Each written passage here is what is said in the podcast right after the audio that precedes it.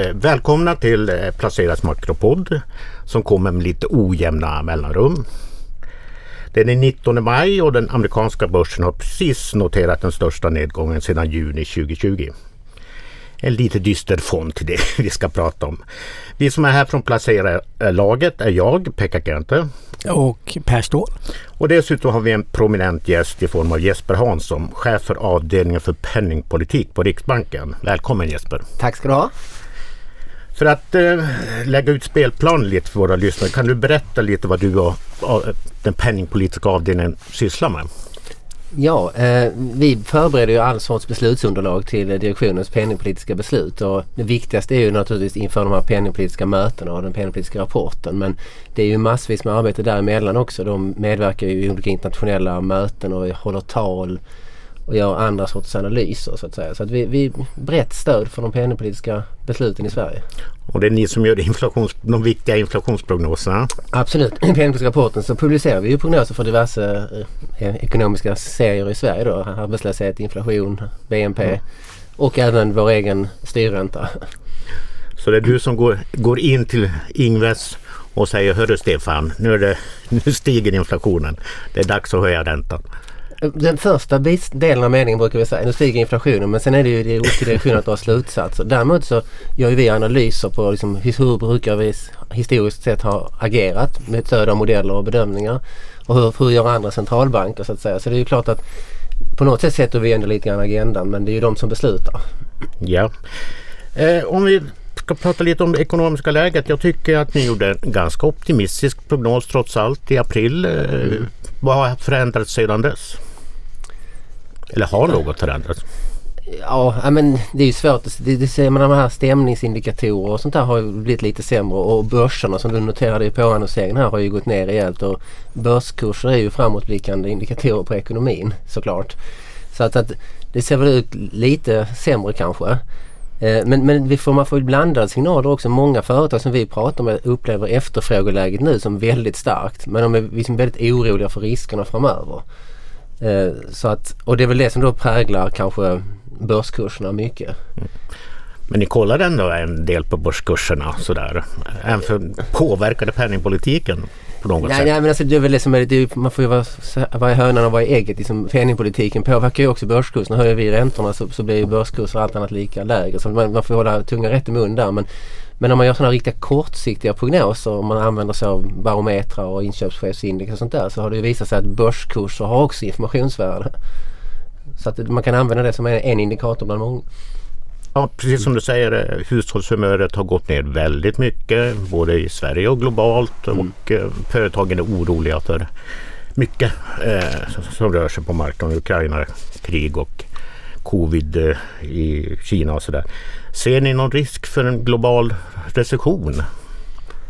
Ja, vi har ju inte det i våra prognoser. Det är ju inte några andra liksom, prognosmakare som jag känner till som har det. Liksom en outright recession, alltså när, när BNP verkligen faller. Men, eh, men riskerna är ju större nu än de var för ett år sedan i alla fall. Så det är som, man ska ju aldrig utesluta någonting i den här branschen. Man har bränt sig många gånger förr. Så ja. att, eh, men, men, men det, det, har ju hänt väldigt mycket på senare tid och som sammantaget har gjort hushåll och företags stämningsläge och förväntningar mycket sämre. Men det behövs nu kanske ännu mer lite negativa nyheter innan man liksom verkligen puttar in världsekonomin i recession. Mm.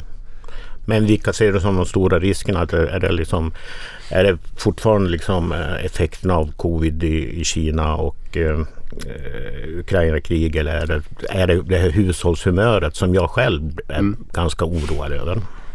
Man, man kan, alltså så här, geopolitiska faktorer är ju alltid svåra, finns ju alltid där. Och det är klart att det, det kan ju alltid eskalera och bli någon sorts nästan tredje världskrig. Men, men, men liksom, sannolikheten för det är, är väl lyckligtvis ganska låg. Men, så jag håller med dig. Det som kanske min oro mest är som är osäker. Vi är i en unik situation då med många, väldigt många faktorer samtidigt som har liksom drivit upp inflationen och skapat osäkerhet i världsekonomin. Och exakt vad, hur det faller ut när de här samverkar med alla de här faktorerna. Då, höga globala oljepriser, råvarupriser, transportproblem, Kinas covid-restriktioner och allt annat. Sånt som vi inte har liksom någon lång historisk erfarenhet av vad det är. Det, det kan ju bli värre.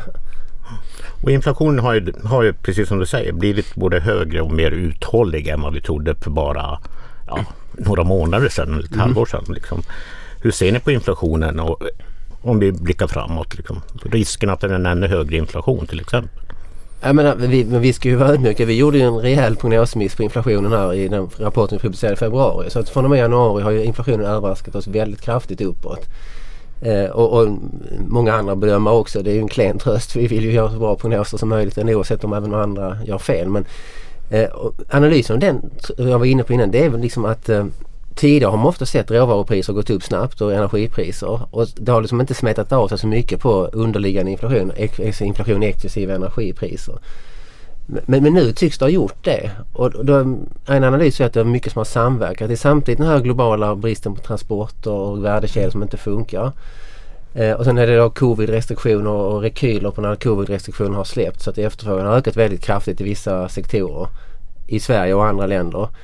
Och sen globalt finns det också den här väldigt expansiva finanspolitiken i USA i fjol. Så att det fanns väldigt många faktorer som samverkat och som då tycks ha ändrat liksom prissättningsbeteendet lite grann hos många företag.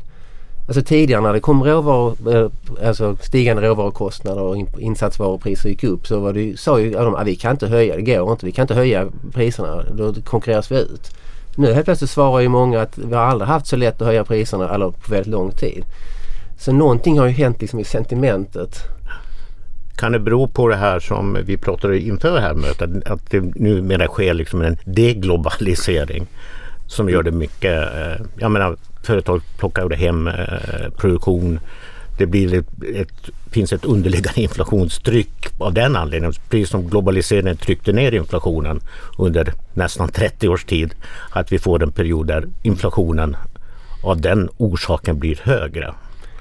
Så man kan väl tänka sig, men det har ju varit en trend fram till 2010 i alla fall med ökad global handel.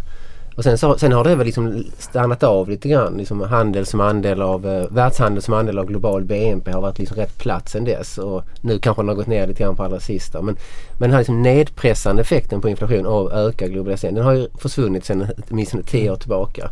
Och, och nu kanske det kan bli ytterligare lite till. Men men på något sätt känns det som att det är något mer liksom där.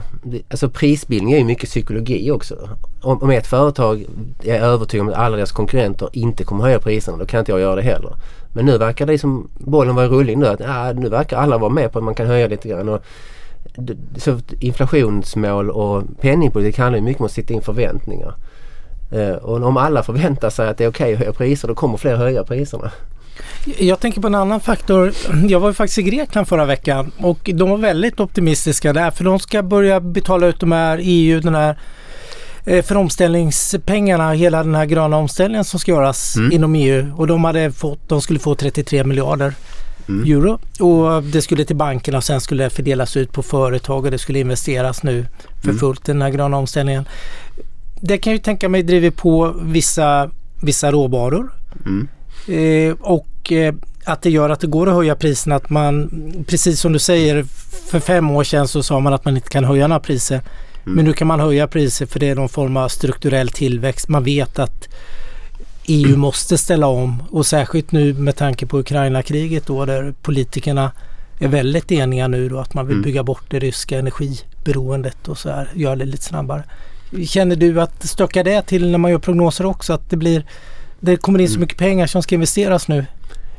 Alltså, men det är klart att men, alltså, om man jämför med den amerikanska finanspolitiken så har det varit mycket mer pengar hos ekonomi. Så europeisk finanspolitik är ju fortfarande liksom relativt modest. Den är inte lika expansiv. Men, men, den, men liksom på isolerade områden som du säger, kanske Grekland, så det där, där kan det ju spela roll. Och sen så kan man väl tänka sig att liksom, efterfrågeläge situationen i världen totalt sett är det ganska hög efterfrågeläge och många indikatorer tyder på att liksom konjunkturläget är normalt eller starkt egentligen eh, efter pandemin. Så, så det finns liksom ett grundläggande pristryck från efterfrågesidan i världsekonomin och sen ovanpå det kommer då de här utbudsproblemen med kriget i Ryssland, eh, logistikkedjor i, i Kina och grön omställning på, på marginalen också börjar synas. Så allting adderar upp mm. till liksom en situation där det blir högre inflation. Och så ska man ju då komma ihåg att Riksbanken och många europeiska centralbanker har ju kämpat med ett par decennier nästan med för låg inflation. Så lite mer tryck har ju varit liksom välkommet. Sen har det väl blivit lite väl mycket av, den, av det goda nu på senare. Mm. Men eh, ja, vi kommer naturligt in på den vanligaste frågan eller synpunkten som jag får från kollegor och läsare och mm. bekanta. Mm. Och det är den här inflationsdiskussionen som vi precis har haft. Den, det känns lite grann som, det inte att hälla bensin på inflationsbrasan att höja räntan just nu. Det är, låter ju på dig som att det är väldigt svårt för, Riks, för Riksbanken att genom räntehöjningar få ner det generella inflationstrycket. Mycket kommer ju från globala prisstegringar då, alltså på råvaror och eh, energi, transporter. Eh, så, så det, det, är ju sant men, men det, på, på en global nivå så behövs det enligt min analys liksom stramare penningpolitik för att hålla ner efterfrågan lite grann globalt. Och då skulle man kunna tänka, men måste Sverige också göra det då? Vi skulle kanske kunna vara någon sorts free rider och så slippa strama åt i Sverige och som hoppas att globala råvarupriser går ner. Eh, men, men då skulle det sända en väldigt konstig signal tror jag till liksom prissättare och lönebildare i Sverige. Riksbanken bryr sig inte om detta. Varför ska vi då egentligen inte höja våra priser och försöka hålla uppe våra marginaler? Så, så att liksom, det finns liksom en signalvärde av att vi då reagerar.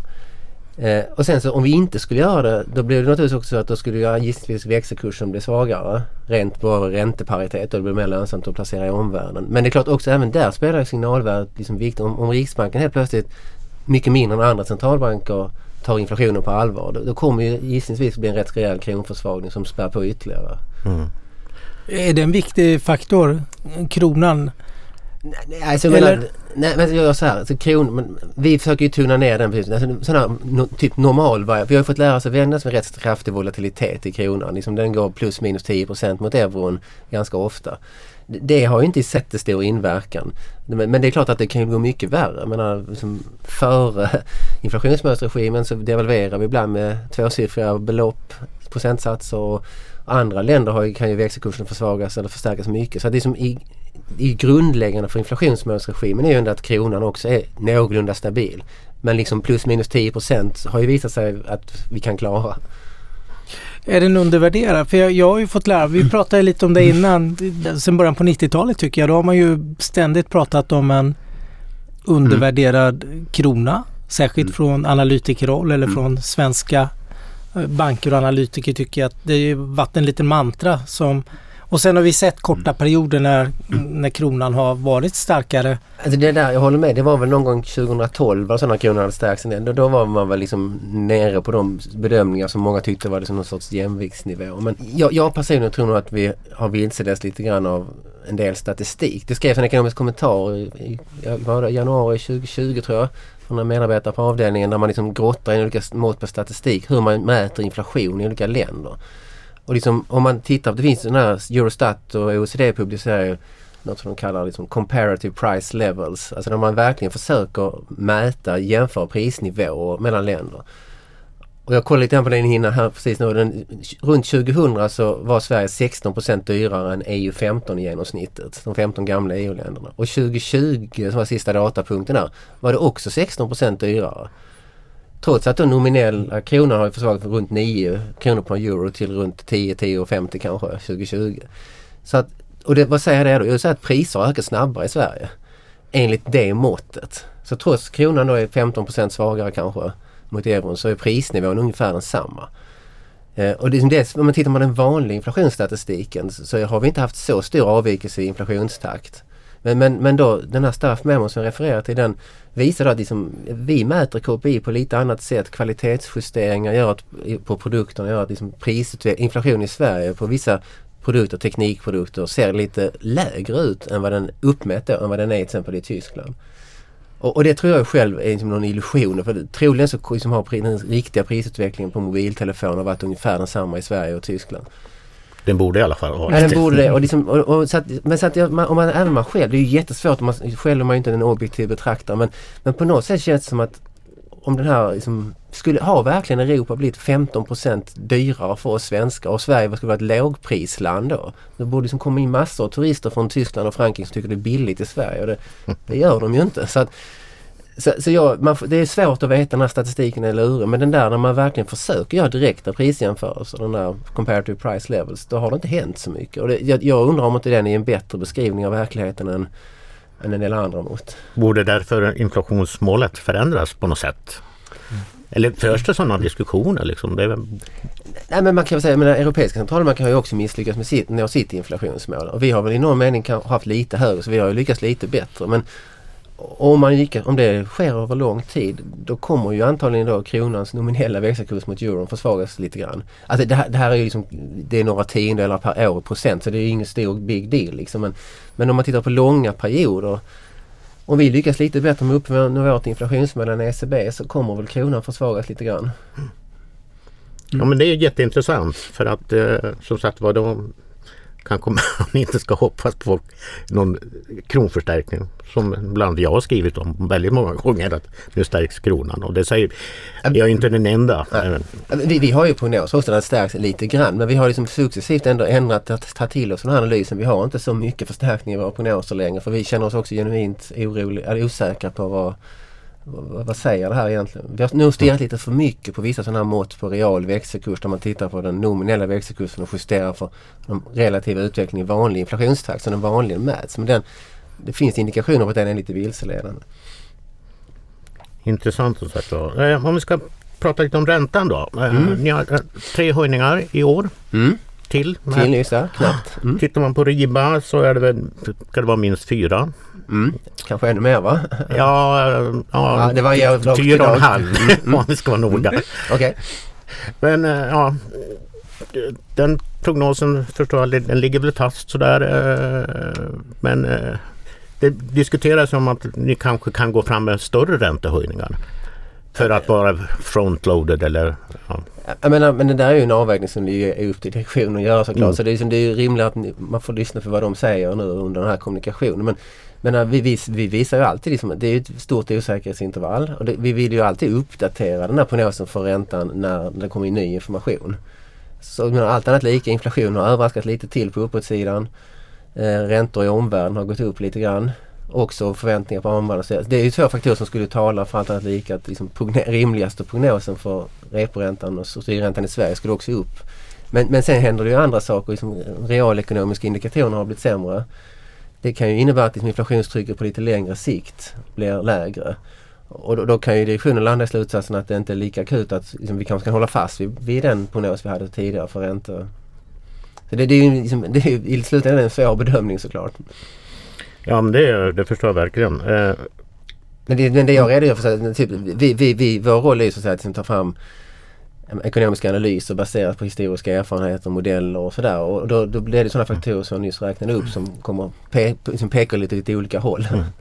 Eh, rätt eller fel så jag tyckte att eh, Riksbanken och ECB har gått väldigt hand i hand här under en ganska lång period. Men mm. eh, nu kommer väl, nu känns det som att Riksbanken kommer att föra en delvis annorlunda räntepolitik än ECB. Ja det är ju prognoserna både från oss och marknaden. ja precis. Och det är liksom, jag menar, det, det, det är ju, menar, det är ju inte, jag menar, vi är ju en egen separat ekonomi med en oberoende med rörlig växelkurs och så vidare och ser annorlunda ut. Så att det genomsnittliga ekonomiska läget i Sverige är ju, eller är bättre i Sverige än vad det är i genomsnitt i euroområdet tycker vi. Så att det är liksom realekonomin talar för att vi kan, borde ha lite högre ränteläge. Sen inflationen då, den var ju ett tag lite lägre än området. Nu har den väl skuttat om och blivit lite högre igen. Mm. Men, men den är ju roughly samma. Eh, en annan fråga som kanske mest en analytikerfråga. Det pratas om att eh, alla centralbanker nu vill snabbt upp till någonting som man kallar neutral ränta. Mm. Eh, jag vet att det är ett lite flytande begrepp. Eh, kan du liksom redogöra för vad det är och var den kan tänkas ligga för Sverige?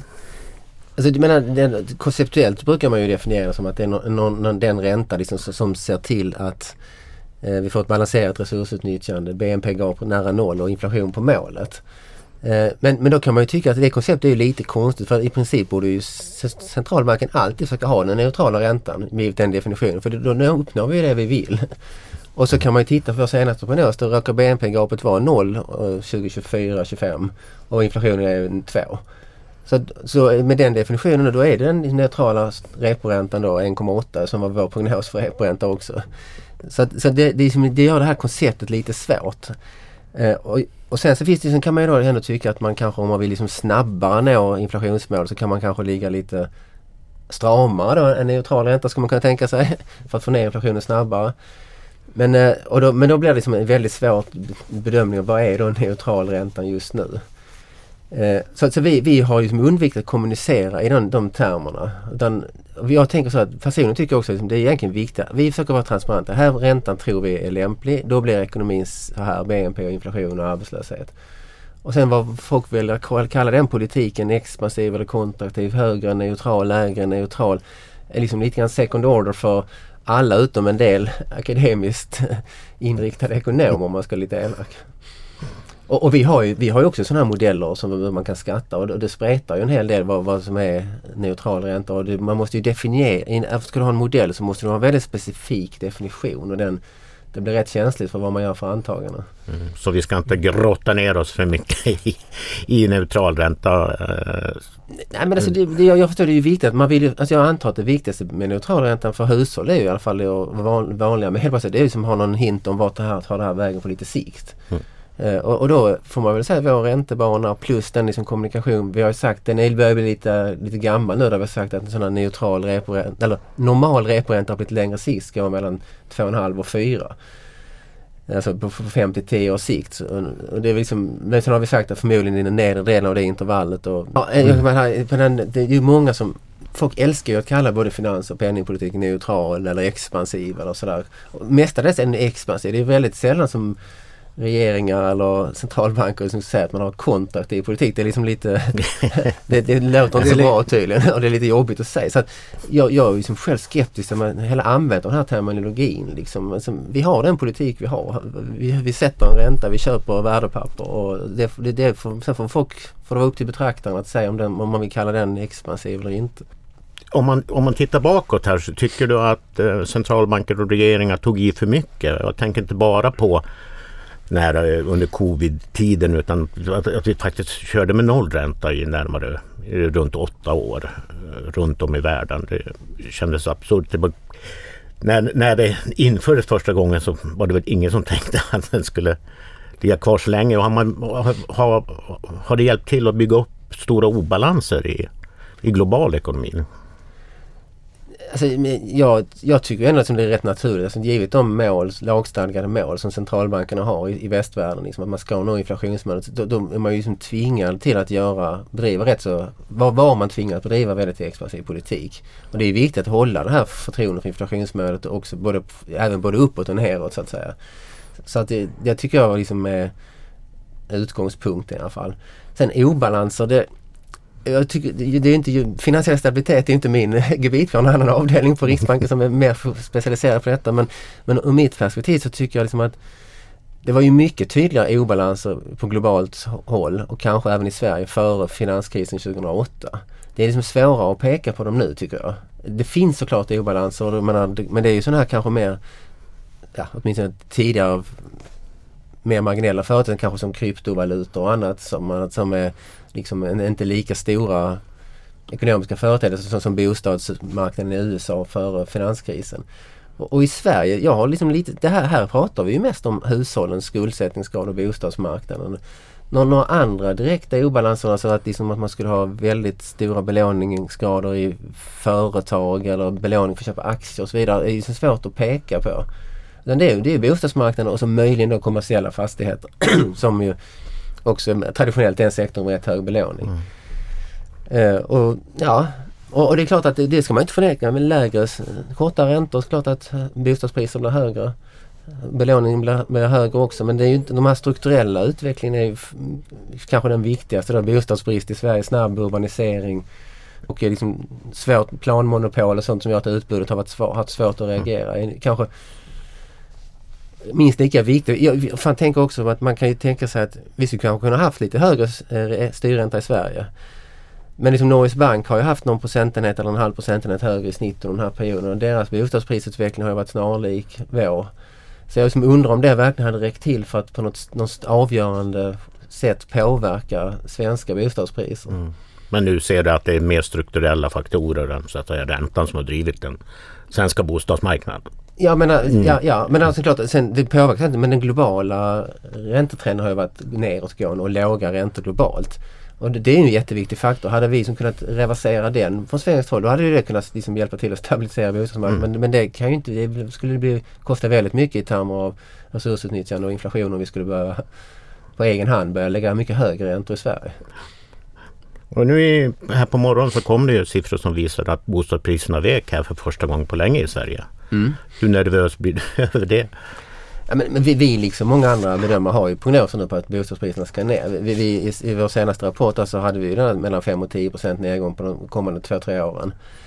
Eh, och det, det, kan ju bli både mer eller mindre naturligtvis. Men, men det är ju det är en rätt naturlig följd när ränteläget är på väg upp. Och sen dessutom hushållens disponibla inkomster kommer ju utvecklas ganska svagt nu när inflationen tar fart. Eh, så, så, det, så det, det, vår prognos för de här 5-10% ner är ju liksom i linje med vår bedömning av disponibla inkomster och räntor. Eh, sen, sen ibland så svänger det ju till lite mer på bostadsmarknaden. Eh, så det kan liksom kanske komma snabbare och kanske lite mer. Så, så det, det är ju det är som ett orosmoment. Och vi har ju, men sen, och det är också svårt men även med den nedgången, vi har ju, bostadspriserna har ju gått upp med vad är det, mer än 20-25 procent sen före pandemin. Så att vi ligger fortfarande på en nivå över det vi hade före pandemin. Jag tänker på en annan sak. Du pratar lite strukturellt om bostadsmarknaden. Eh, och det man har läst om nu tycker jag de senaste månaderna det är att byggföretagen säger att det är mycket dyrare att bygga nu. För mm. insatsvarorna har eh, blivit så mycket mm. dyrare. Eh, skulle det kunna förstärka det här ytterligare? Alltså en nedgång om, om det här byggandet som vi, om, om det lugnar ner sig nu eller minskar kanske lite för mycket? Ja men bostadsbyggandet tror jag vi kommer minska. Det har vi också en liten prognos på att den går ner en del. Eh, och klart att med högre insatspriser och priser då blir det ju rimligen ännu lite mer nedgång. Och det kommer ju synas i liksom svensk BNP och sysselsättning. Det kanske inte lika mycket som förr i tiden för rätt mycket av den här marginella byggarbetskraften kommer ju från liksom underleverantörer i Östeuropa. Och så, där. så det blir inte lika stor effekt på byggarbetslöshet i Sverige och bygglöner som det var en gång i tiden. Men, men, men bostadsbyggande är en viktig del av konjunkturen och det kommer ju liksom då rimligen mattas av. Och, och det finns, men sen kan jag tycka att om det skulle bli väldigt mycket kraftigare inbromsning och därmed hushållen skulle strama åt rejält, då kommer ju naturligtvis BNP och arbetslöshet i Sverige utvecklas sämre. Och det kommer ju naturligtvis få konsekvenser för den som framtida penningpolitik. Det är, liksom, det är ju inte, lite, det är inte så som kanske i början av 90-talet när man hade fast växelkurs och man inte kunde liksom, man var tvingad att strama åt penningpolitiken. Rimligen så kommer man kunna motverka dem med lite lägre räntor än, än annars. Så det kan bli en, en, en, lite snabbare, vad ska man säga, räntecykel nu än vad vi har haft i ja. historiskt om vi backar bandet? Ja, jag, menar, jag tror menar, liksom, menar, det är ju det som är fördelen med att ha rörlig växelkurs ja. och alltså, inflationsmålspolitik. Du kan anpassa ränteläget mer till både inflation och realekonomi.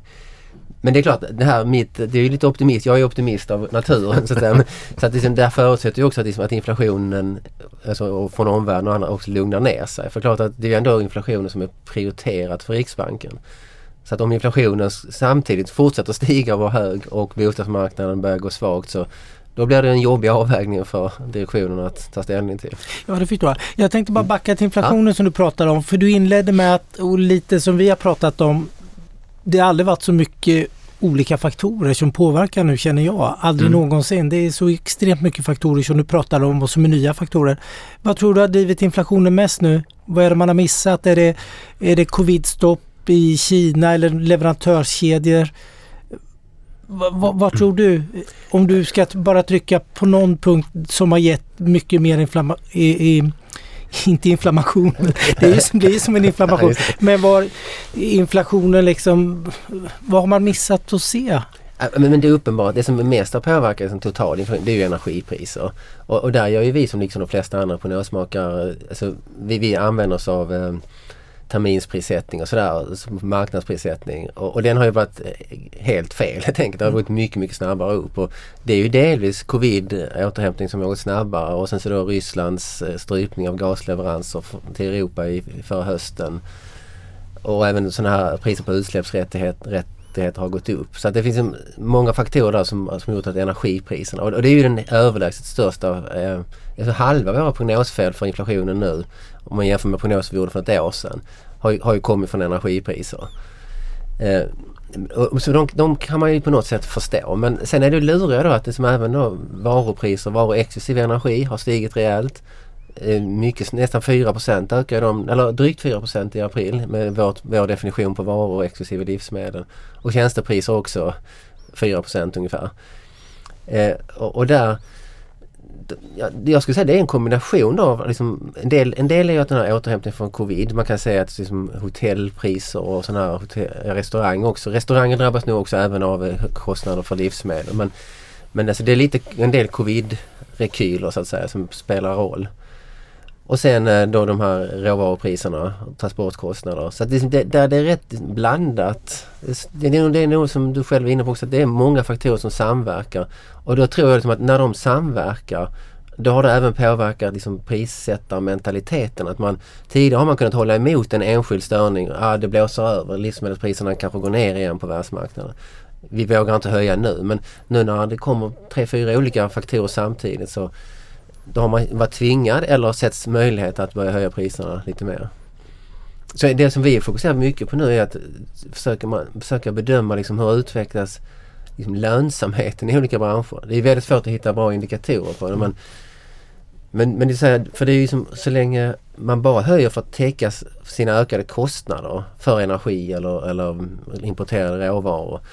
Det är det vi kallar liksom indirekta effekter då, då behöver inte det bli så bestående. Det, det är liksom svårare för centralbanken när det blir sådana andraordningseffekter när andra pris och lönesättare försöker kompensera sig för sämre realinkomster i sin bransch. Det, det, det, är då, det är då det börjar bli jobbigt för det är det vi måste försöka stävja. För att om det nu har blivit dyrare råvarupriser och energipriser då har ju vi som nation blivit fattigare. Och det måste liksom synas. alla kan inte kompensera sig för det. Hur mycket av den här vad ska jag säga, prisuppgången på energi och livsmedel och sådär. Hur mycket eh, bedömer du att, att vi har sett av den eh, alltså redan nu? Eller kommer den att hänga kvar i liksom flera år? Och, men kollar, vi kollar ju mycket på råvarumarknaden och, och där, även där terminsprissättning som i sig då kan vara fel. Men, men det, har, det ser ut som att liksom, det har stabiliserats då. Metallpriser och sånt har ju gått ner lite grann på senare tid. Antagligen för att man tror att konjunkturen ska bli sämre. Så att, det ser ju ut som att den här råvaruprisuppgången har pikat. Men, men det, det kommer ju ha inflytande ganska länge på liksom producentpriser och konsumentpriser. Och vår prognos är att inflationen för livsmedel i Sverige konsumentled ska ju upp rejält och ska upp mot närmare 10% mot slutet av det här året. Så, att, så det, det kommer ju det kommer påverka, det ska ju upp mer i konsumentled. Även om råvarupriser globalt har stannat av. Eh, och sen, sen kan man ju då vara lite optimistisk kanske men om man tittar på långa tidsserier på råvarupriser så är det ju ofta sådana här väldiga spikar upp och sen så går det ner igen. Eh, och det skulle ju kunna ske att det går ner liksom tillbaks till nivån 2018-19 ganska snabbt. Det ligger inte riktigt i våra prognoser eller i terminsprissättningen men det finns liksom nedåtrisker på globala råvarupriser och energipriser tycker jag också som, som gör att vår inflationsprognos ändå är ganska så balanserad på lite sikt. En annan sån här eh, risk då, och det är ju att precis som du säger livsmedelspriser och annat går upp, eh, inflationen är hög generellt. Vi går in i en lönerörelse. Eh, hur ska ni övertyga, eh, hur nervösa är ni för den kommande lönerörelsen och hur ska ni övertyga eh, arbetsmarknadens parter att ta det lugnt? Ja, men vi, vi, vi försöker ju alltid vara noga med att liksom, det är arbetsmarknadens parters jobb att sätta löner och vi försöker sätta, liksom, försöker sätta ränta och annan penningpolitik så att det blir stabilitet i svensk ekonomi. Eh, men, men som person, jag, jag är ganska så trygg med att den svenska modellen verkar fungera och de prognoser vi har för löneökningstakten är eh, strax över 3% de kommande åren. Och det är ju rätt liksom, normalt förhållande till läget på arbetsmarknaden och den liksom, inflationsförväntningar som arbetsmarknadens parter har. Så, att, så, så det, i grunden så känner jag mig rätt trygg att den modellen kommer hålla. Och många uttalanden från båda parter på arbetsgivare och arbetsmarknad, äh, fackföreningar har ju varit ändå i linje att de, de litar på inflationsmålet och Riksbanken ska göra sitt jobb. Men det är klart att det finns liksom risker här och, och framförallt om det finns liksom vissa branscher går ju väldigt bra. Äh, en del gynnas ju av de här höga råvarupriserna. Eh, och om, om man där då liksom kanske släpper efter lite extra och givet att vi har den här märkesbildningen för lönebildning i Sverige så, så, så, kan det ju bli så att, att det märket skiftar upp lite för mycket för övriga branscher. Men eh, jag tycker inte det hittills så ser det väl ser rätt så bra ut. ingen, ingen jättestor anledning till oro tänker jag vad de uttalanden man har sett. Men en komplicerad situation för Riksbanken onekligen mm. och eh, det blir väldigt spännande att se vad ni kommer med här i juni nästa möte. Mm. Det, händer, har ju hänt mycket på senaste ja. mötena. Och, ehm, och så på lång sikt också så är det ett besvärligt läge. Eh, med, men det kanske inte kan påverka så att säga, de internationella priserna i så hög grad. Men ni måste följa med. Just det, men, men, men, men ja, det, det, är ju, det är ju en, trend, en global trend. Alltså centralbanken nu har ju ett mycket tydligare mandat än man hade låt säga på 70-talet. Det är väl den närmaste jämförelse man kan göra annars. Så, att, så nu reagerar man ju liksom överallt mer eller mindre. Och, och så det talar ju för att det inte behöver bli liksom ens i närheten av de, den dåliga utvecklingen på 70-talet. Där liksom det tog ett, liksom flera decennier att få ner inflationen igen. Utan nu, nu är man ju, sen kan man alltid vara kritisk. Man kanske skulle varit ännu tidigare med att strama åt och så vidare med facit på hand. Men, men det är ju, nu handlar det kanske om någon kvartals försening jämfört och då var det kanske ett halvt decennium försening på 70-talet. Vad är drömscenariot då? Ja men det, jag menar, det är klart att liksom, en viktig faktor är naturligtvis att, att man kan få eh, konflikten i Ukraina då liksom mattas av eller avslutas helt så att säga. För då, då, redan då så skulle man ju få upp liksom produktion av livsmedelsråvaror och en del andra råvaror. Kanske man kan, och Ryssland, man kan få en sanktioner mot Ryssland kanske kan hävas. Då skulle man ju få en väldigt bra injektion i världsekonomin. Ner för inflationen och även efterfrågestryck. Så det är väl liksom ett, ett drömscenario. Och ett Kina som kanske lugnar ner sig med sina ja, snabba covid-stängningar. Ja, det, det, menar, det, det, det är viktigt poäng du har där. Alltså, I det nu-perspektivet nu så det har förmodligen haft större inverkan på svensk ekonomi och inflation kanske än kriget i Ryssland egentligen. Eh, I, hittills i alla fall. Men, men, även där så de flesta länder i Asien, har, många andra länder i Asien hade ju den här också väldigt restriktiva strategin som Kina och de har ju övergett den nu alla andra länder i princip. Så att man får väl hoppas att kineserna också landar i den slutsatsen. Ja, men det låter ju ganska mycket positivt ändå om man ändå ska blicka lite framåt. För det är lätt mm. att bli lite deppig när man mm. sitter här och nu och öppnar tidningar och det är bostadspriser som faller och så vidare. Men jag tänker det finns ju ändå kriget förhoppningsvis mm. är inte för evigt och det löser upp en stor propp på energimarknaden. Och Kina kanske lugnar ner sig med det. Så det, det finns ju ändå rätt mycket som låter som att det, det skulle kunna boosta mm. eller ge effekter som ändå skulle kunna bli överraskande starka. Ja men jag håller med. Jag, nu ska jag vara jag, vet, jag är liksom strukturell optimist och har tenderat att göra lite väl optimistiska prognoser många gånger under min karriär. Men, men, eh, men jag, jag tror det, det är lätt att man hamnar liksom, man betonar alla nedåtriskerna när man ser dem har realiserat. Det finns ju många bra uppåtchanser också i världsekonomin. Eh, och liksom det brukar inte gå neråt för evigt så att säga utan det, det kommer ju vändningar. Och, de här liksom stör, störningar i produktionskedjor och globala konflikter och annat de tenderar ju ändå att vara liksom begränsade i tid. Ja, och jag tänker på en annan sak. Vår kollega Martin som har en bakgrund från verkstadsindustrin också. Mm. Han säger att eh, han tycker att svenska bolag är väldigt duktiga. De har varit med så länge. Han pratar lite om Sandvik och Atlas Copco. Mm. De, de har ju funnits i hundra år. Mm. De har varit med både världskrig och Vietnamkrig och inflationschocker på 70-talet. De är ganska bra, lite som du pratade, du var inne på lönsamheten, du ville se lite mm. lönsamheten utvecklas. Att de är ganska duktiga på att skruva även när priserna blir höga för att ändå ha kvar produktiviteten mm. och kunna de vet lite vart, ja, men här ska vi nog skruva för att få upp produktiviteten när råvarorna är väldigt dyra och så vidare. Är det något du känner att det ändå ger en tillförsikt att vi har mm svensk ekonomi är stark för att den har varit med så länge om du förstår vad jag menar. Ja, men jag tänker att det, det man är orolig för det är det som du är inne på Pekka också. Det är ju hushållssektorn och, och hushållens konsumtion och bostadsinvesteringarna. Liksom verkstadsindustrin och den här, de, de har ju rätt så bra konjunkturläge. Jag menar försvarsindustrin och eh, energiomställning och så vidare där Sveriges industri har liksom bra position på världsmarknaden där, där de kommer väl kunna köra för fullt skulle jag gissa. Om de, där är det väl mer som utbudsproblem då. Man kan få problem med liksom leveranser och så vidare. Men de där leveranserna en del kanske svartmålar. Nu frakt, fraktrater är väldigt höga. Det är dyrt att frakta från Asien till Europa och USA. Men det där det är ju som enormt lönsamt nu att bygga fartyg och att bygga nya container och utvidga hamnar. Så det, det, är klart att det kommer ske investeringar där. Så att liksom på liksom ett par tre års sikt så allt annat än lägre fraktpriser måste vara väldigt förvånande. Så att den delen av, av liksom svensk ekonomi, verkstadsindustrin, eh, känns ändå som att där kan man nog ha en rätt så god tillförsikt. Det är mer de här in, inhemskt inriktade sektorerna då, bostadsbyggande, ja, detaljhandel och sådär som eh, man kan vara lite mer orolig för. Men jag tycker vi slutar med den här po- positiva synen vi hade med att eh, covid eh, Kina släpper på sin covid-strategi. Kriget i Ukraina går över och energipriserna faller tillbaks och så får vi en konjunkturuppgång någon gång 2020, 2023. Senare Ja. delen. Ja men det, är- det är ju inget orimligt scenario tycker jag.